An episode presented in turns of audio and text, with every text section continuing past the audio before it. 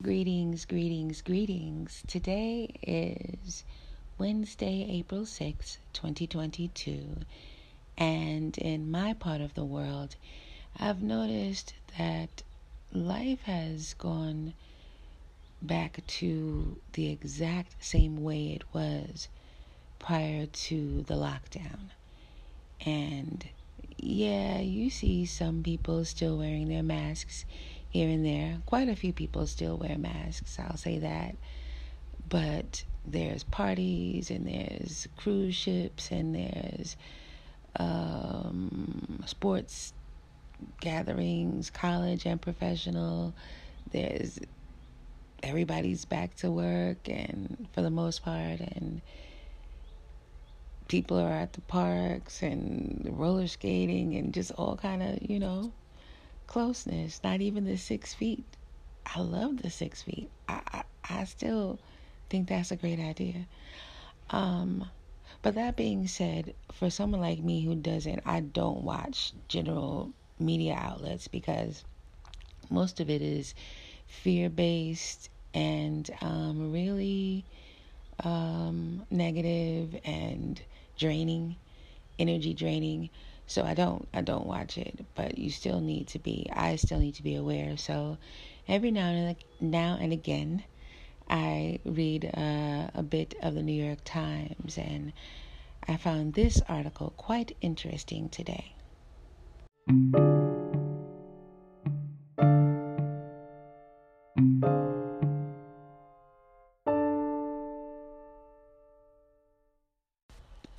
So, the New York Times article title is Good Morning Why Haven't COVID Cases Started Rising Again in the United States? And the author is David Leonhardt. Again, this is April 6th, 2022. A new mystery. Don't you love the headline? A new mystery. Is it a mystery? For real? Um, yeah. to many people's surprise, including mine, new COVID 19 cases in the United States have not begun to rise. Over the past two weeks, they have held roughly steady, falling about 1% even as the highly contagious BA2 subvariant of Omicron has become the dominant form of COVID in the United States. Across much of Europe, by contrast, cases surged last month after BA2 began spreading there, and many experts expected a similar pattern here. That hasn't happened. It has not taken off. Michael Osterholm, a University of Minnesota ep- ep- epidemiologist, told me what's going on. Today's newsletter looks at four possible explanations. One, more immunity. Even though the United States has a lower vaccination rate than Western Europe, this country may still have built up more immunity thanks to our politically polarized response to the virus. Interesting. In liberal parts of the United States, vaccination rates can be even higher than in Europe. In conservative communities, many Americans have been so dismissive of COVID that they have long been living almost normally. As a result, the virus has already swept through these communities, conferring at least some immunity on many people. The laissez faire approach has had horrible downsides. COVID death rates have been much higher in counties that voted for Donald Trump. Everything. Oh, God. Than those that voted for Joe Biden. COVID don't care about American politics. I swear, sometimes. Anyway. But for people who survived a prior COVID infection, it does confer some immune protection, especially if it was recent.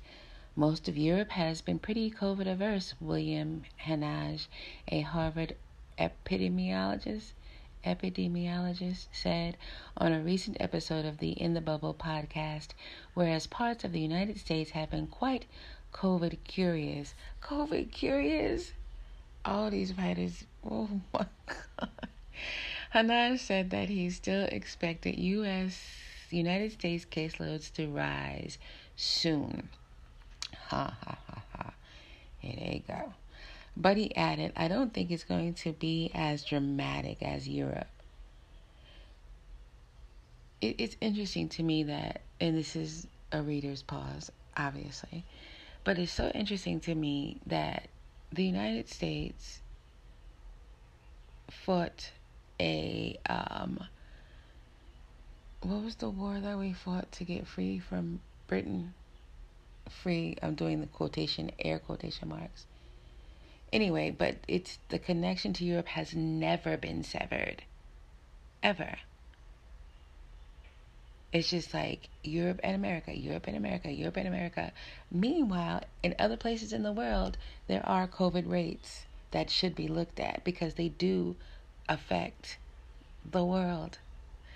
Ah, this is why I don't get into these media outlets because it's just. But anyway. Um, I don't think it's going to be as dramatic as Europe. If that's correct, a preview is already visible in the Northeast where cases have been rising lately, but not as deeply as in Europe.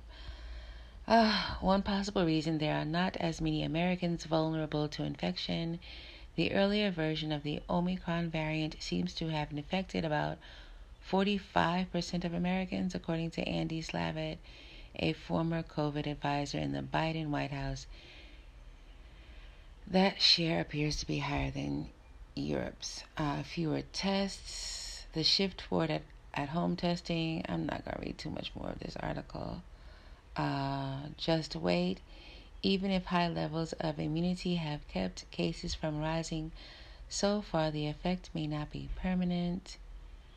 Uh, another mystery. Let's read this part four here. Another mystery. Throughout the pandemic, Osterholm, the Minnesota ep- epidemiologist, that word is so hard. Epidemiologist, I got it. Epidemiologist has lamented that many scientists, journalists, and lay people exaggerate how much we actually know about COVID. His favorite example, the Alpha variant swept through Michigan and Minnesota last year and then largely died out without causing case increases in other parts of the United States. Another example BA2 has recently become the dominant variant in India, South Africa, and some other countries.